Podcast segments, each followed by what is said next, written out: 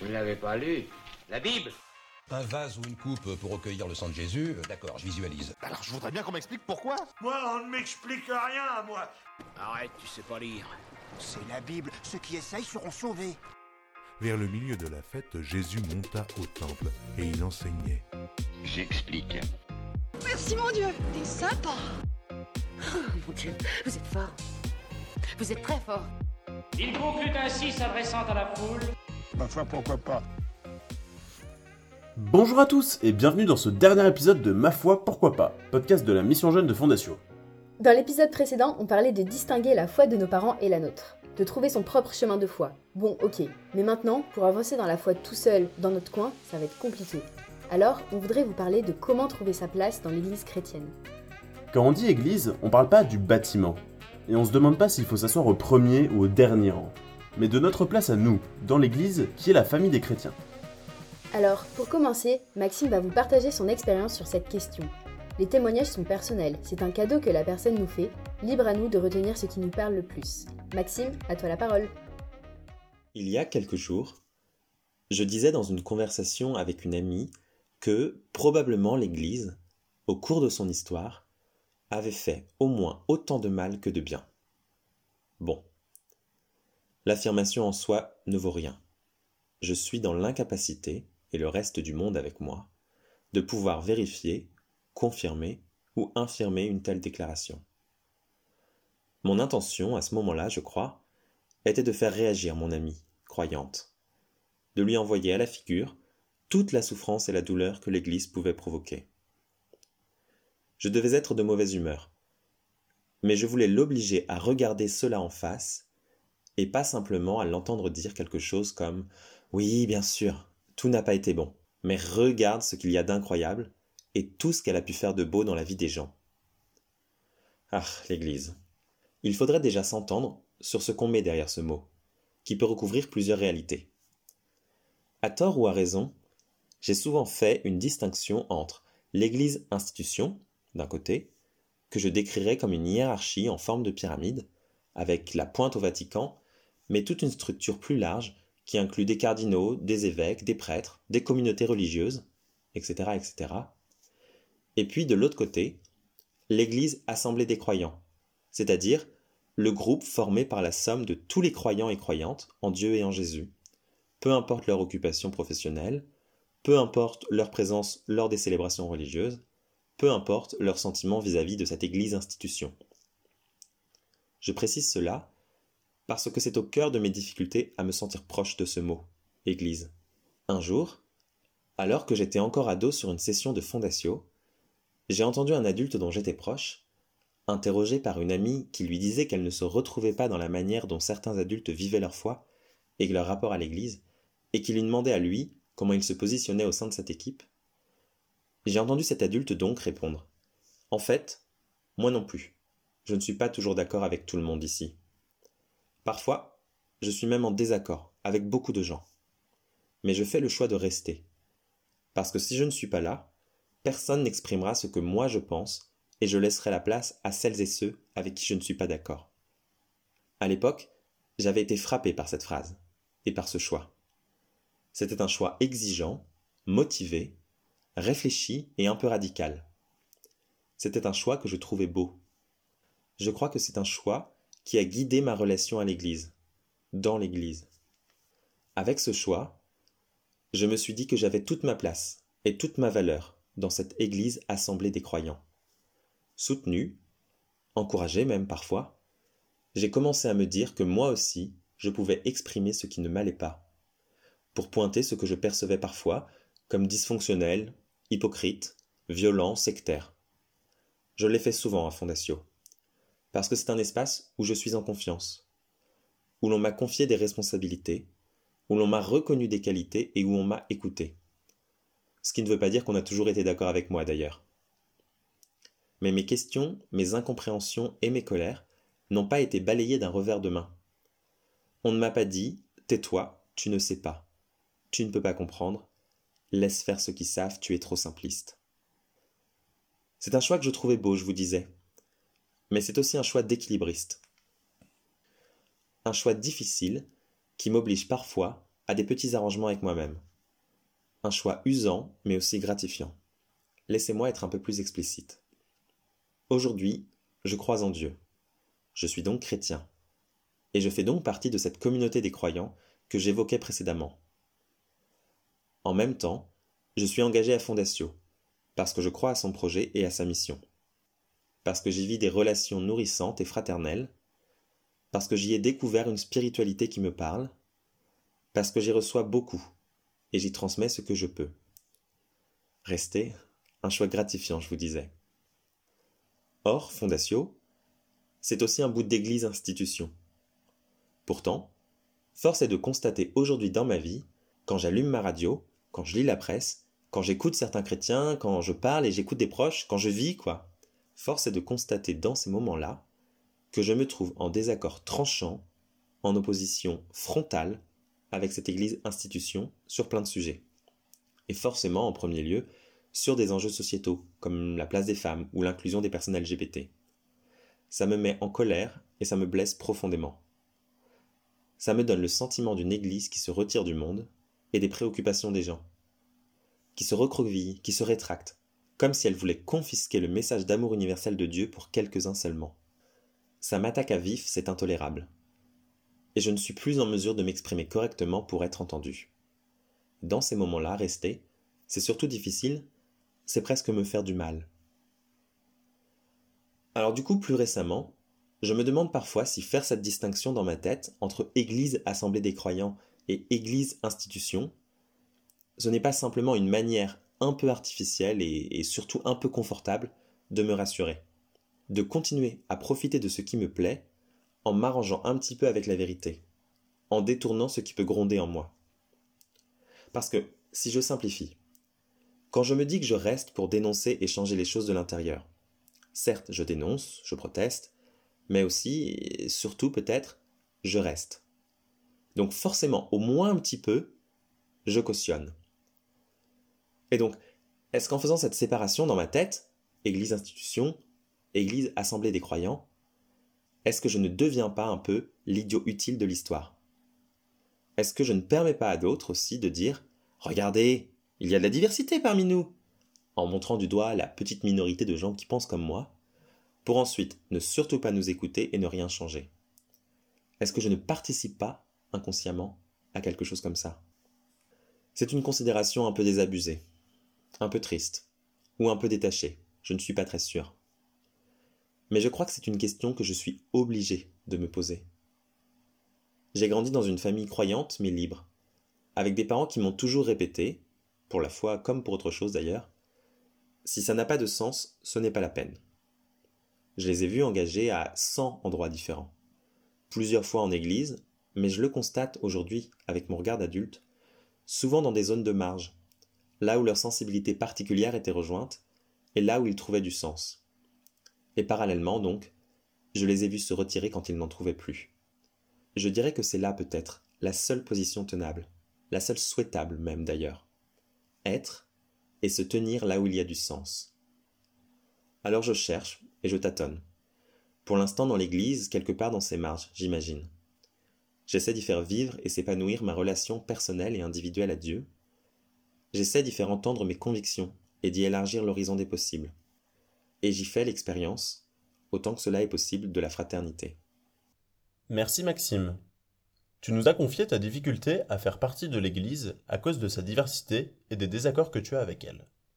Pour comprendre plus en détail, maintenant, Marie va vous parler de ce qui se cache derrière le mot Église, de sa diversité, mais aussi de son unité. Et plus concrètement, elle va nous dire en quoi l'Église peut être un cadeau pour nous et en quoi nous pouvons aussi être un cadeau pour l'Église?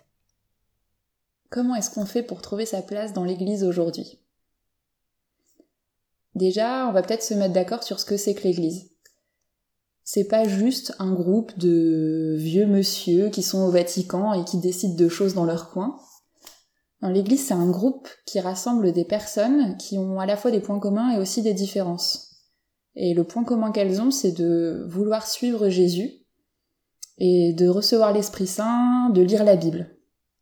Mais donc comme dans tous les groupes qu'on fréquente, il y a aussi des différences. Et donc c'est des personnes qui vont avoir des âges différents, des origines différentes, il y a différentes manières de prier.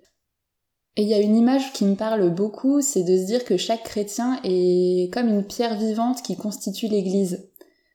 Et chaque pierre a sa forme, son aspect, sa couleur différente, et c'est ça qui rend l'Église belle et riche aujourd'hui. Mais du coup, cette Église, elle vient d'où?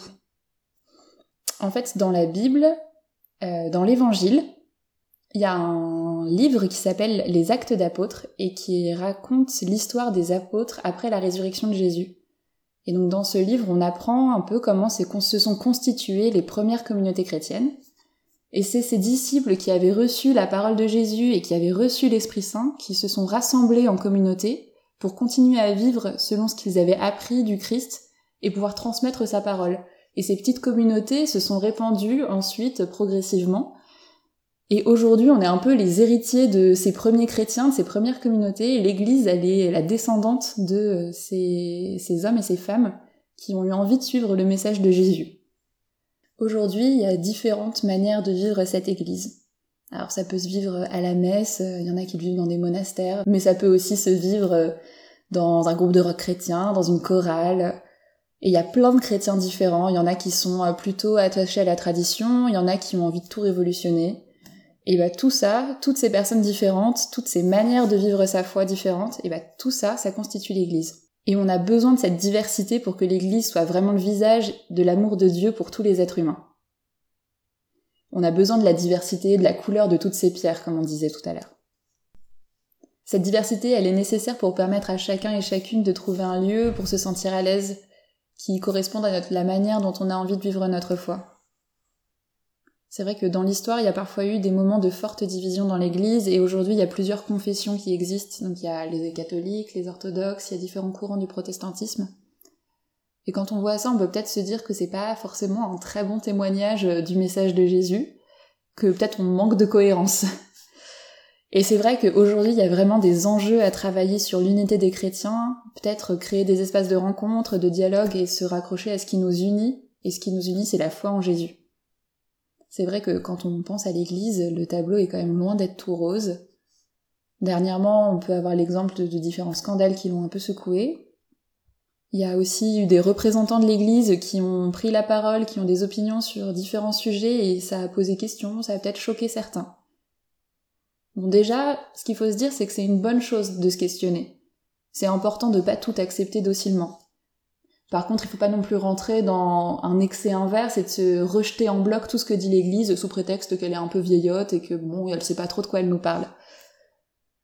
L'important, c'est peut-être de chercher à comprendre pourquoi est-ce que l'Église, pourquoi est-ce que ces personnes euh, ont cette parole sur différents sujets.